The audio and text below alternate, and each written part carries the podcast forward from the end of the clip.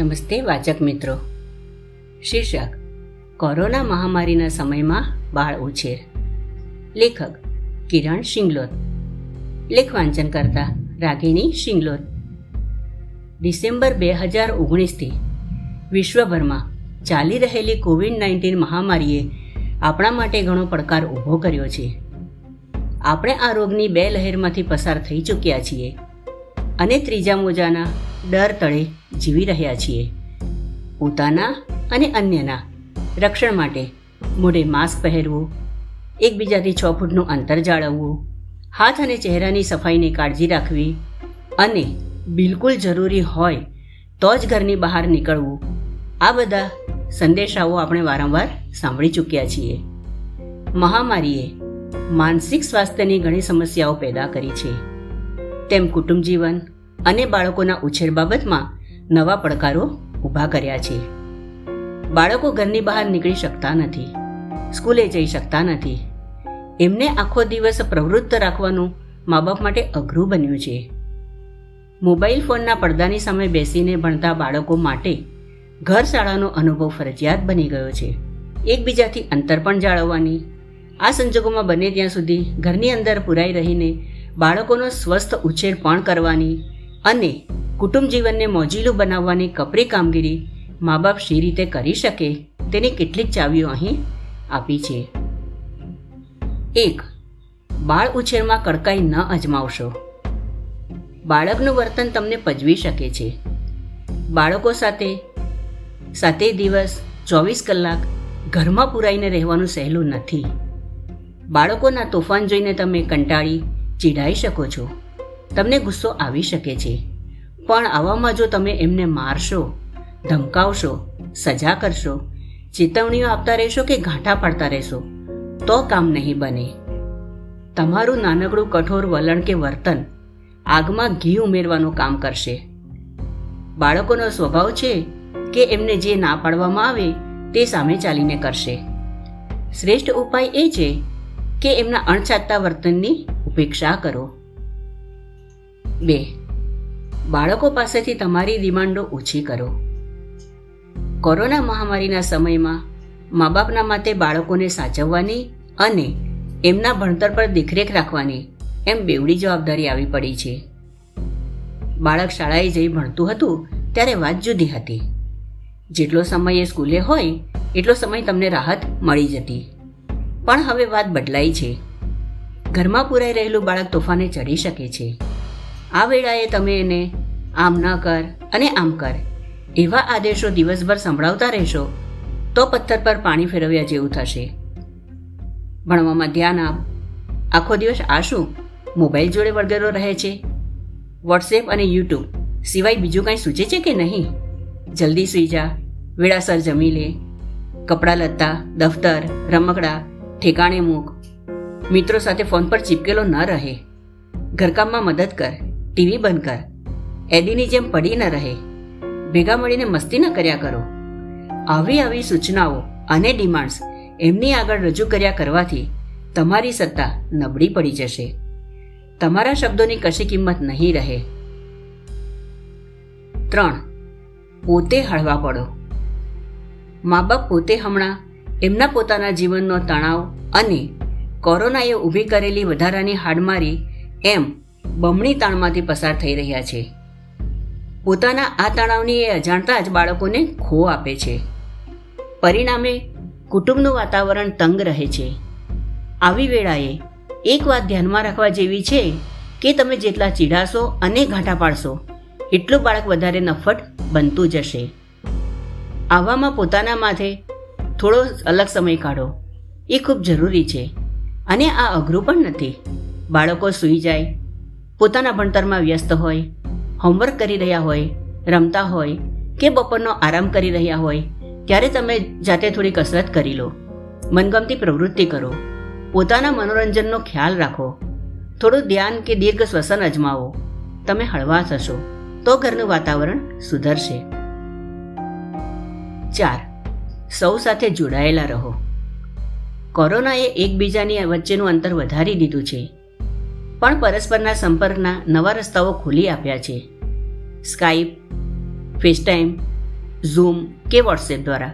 તમે તમારા દૂર સુદૂરના સ્વજનો, મિત્રો અને સહકાર્યકર્તાઓ જોડે જોડાઈ શકો છો.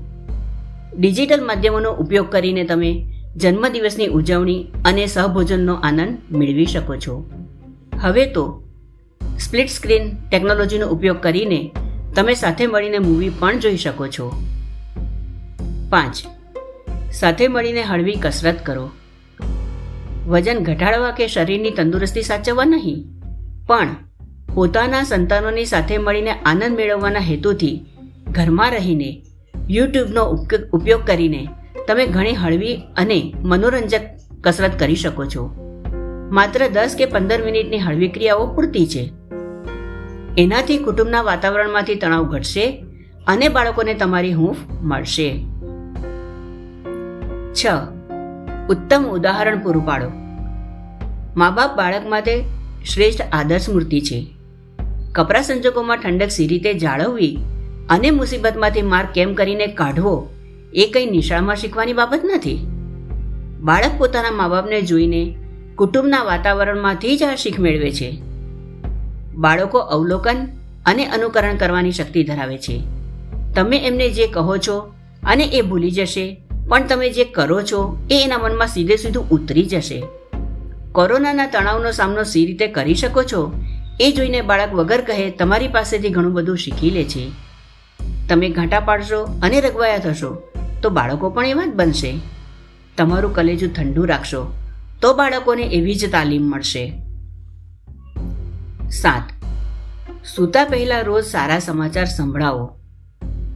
રાત્રે સુવાના સમય પહેલા પોતાના કુટુંબ અને બાળકો સાથે દિવસ દરમિયાન બનેલા કોઈ સારા સમાચારની વાત કરો.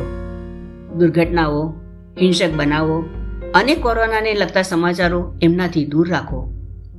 આવા સમાચારો જોવાથી, વાંચવાથી કે કુટુંબમાં એની ચર્ચા કરવાથી બાળકોના મનમાં ડર અને ચિંતાતુરતા બેસી શકે છે. ઘણા બાળકો લાંબા ગાળે મનમાં મનમાં આવી દુર્ઘટનાઓનું રિહર્સલ કરતા બની જાય છે, જેને પોસ્ટ ટ્રોમેટિક સ્ટ્રેસ ડિસઓર્ડર કહેવામાં આવે છે. આઠ વાર્તા કથન સૂતી વખતે દુઃખદ અંતવાળી વાર્તા કહેવાને બદલે મનોરંજક અને સુખદ અંતવાળી વાર્તાઓ કરવાનો ચીલો બનાવો. ગીજુભાઈની બાળ વાર્તાઓ અને બકોર પટેલની વાતો હળવી અને મનોરંજક છે. કબાટમાં સાચવી મૂકેલા ફોટો આલ્બમને કાઢીને જૂના પ્રસંગો અને સંબંધોને વાગોળી શકાય છે. પોતાના જીવનમાં બનેલી સારી ઘટનાઓને યાદ કરી શકાય છે. નવ. નવીનતાસભર પ્રવૃત્તિઓ. બાળકો સાથે જ્ઞાન વિજ્ઞાનની વાતો કરો. વાતાવરણ, પ્રાણી પંખીઓ, પૃથ્વી પરની સજીવ નિર્જીવ સૃષ્ટિ કુદરત કળા, પાકશાસ્ત્ર, દુનિયાનો તખતો પલટી નાખનારી ઇતિહાસની રોચક ઘટનાઓ, સૂર્યમંડળ અને તારાઓ, અવકાશી ઘટનાઓ, જગતની મહાન વૈજ્ઞાનિક શોધો, મહાપુરુષોના જીવનની રસપ્રદ વાતો વગેરે સાથે મળીને ચર્ચા કરો. યુટ્યુબ અને ગૂગલ સર્ચ દ્વારા અનેક રસપ્રદ વિષયોનું તમે સંશોધન કરી શકો છો અને બાળકને નોટબુકમાં એની કાયમી નોંધ બનાવવાનું પ્રોત્સાહન આપી શકો છો. જગવિખ્યાત પુસ્તકો, સાહિત્ય વારસો, ચલચિત્ર અને કાર્ટૂન ચરિત્રોને પણ પરસ્પર વાતચીતનું માધ્યમ બનાવી શકાય છે. કોરોનાએ ઊભી કરેલી ફુરસદનો ઉપયોગ કરીને તમે અને સંતાનો પોતાના અધૂરા રહી ગયેલા શોખ અને રુચિઓ પૂરા કરી શકો છો. દસ. રોજિંદી ક્રિયાઓ સાથે મળીને કરો. જમવું, ઘરના કામો કરવા, ટેલિવિઝન કાર્યક્રમ જોવા રસોઈ કરવી, ઘરની સાફસૂફી કરવી, રમવું વગેરે અનેક પ્રવૃત્તિઓમાં બાળકોને સાથે રાખવાથી એકબીજાની તાણ અને ચિંતાઓને ઓછી કરી શકાય છે અને એકબીજાનો સંગ માણી શકાય છે. અગિયાર, માયાળુ બનો. કોરોનાના કપરા કાળમાં કડકાઈ વાપરવાને બદલે કુટુંબમાં સૌની સાથે અને ખાસ કરીને બાળકોની સાથે પ્રેમાળ વર્તન કરવાનો નિયમ બનાવો. વાણી અને સ્પર્શમાં મીઠાશ આણો. ઘરની બહાર નીકળો અને અજાણ્યા લોકો વચ્ચે જાઓ. ત્યારે એકબીજાથી છ ફૂટના અંતરની સાવચેતી રાખો. પણ ઘરે તો એકબીજાને સ્પર્શો. વહાલતી ભેટો એ ખૂબ જરૂરી છે. ચિંતાગ્રસ્ત પરિસ્થિતિને હળવી બનાવવા માટે આ ખૂબ જરૂરી છે. બાર. બાળક પર પોતાની નજર રાખો. બાળક ચિંતાગ્રસ્ત કે હતાશ રહેવા લાગે. અતરું બની જાય. એના ચહેરા પર ઉદાસીનતા છવાયેલી રહે. અકારણ વારંવાર રડી પડે. રાત્રે બરાબર સૂઈ ન શકે. અથવા વચ્ચે વચ્ચે એકદમ છડીને જાગી જાય. એના વર્તનમાં અણછાતી આક્રમકતા કે ચીડિયાપણું જોવા મળે. મનગમતી પ્રવૃત્તિઓ છોડી દે. ભણવામાં અરુચિ બતાવવા લાગે. એની સુવા, જાગવા, નાહવા, ધોવા, જમવા સહિતની દિનચર્યા ખોરવાઈ ગયેલી જણાય. તો એના પ્રત્યે દુર્લક્ષ ન સેવતા ચાઇલ્ડ કાઉન્સેલરની સલાહ લો. તેર. કિશોર વયના સંતાનો.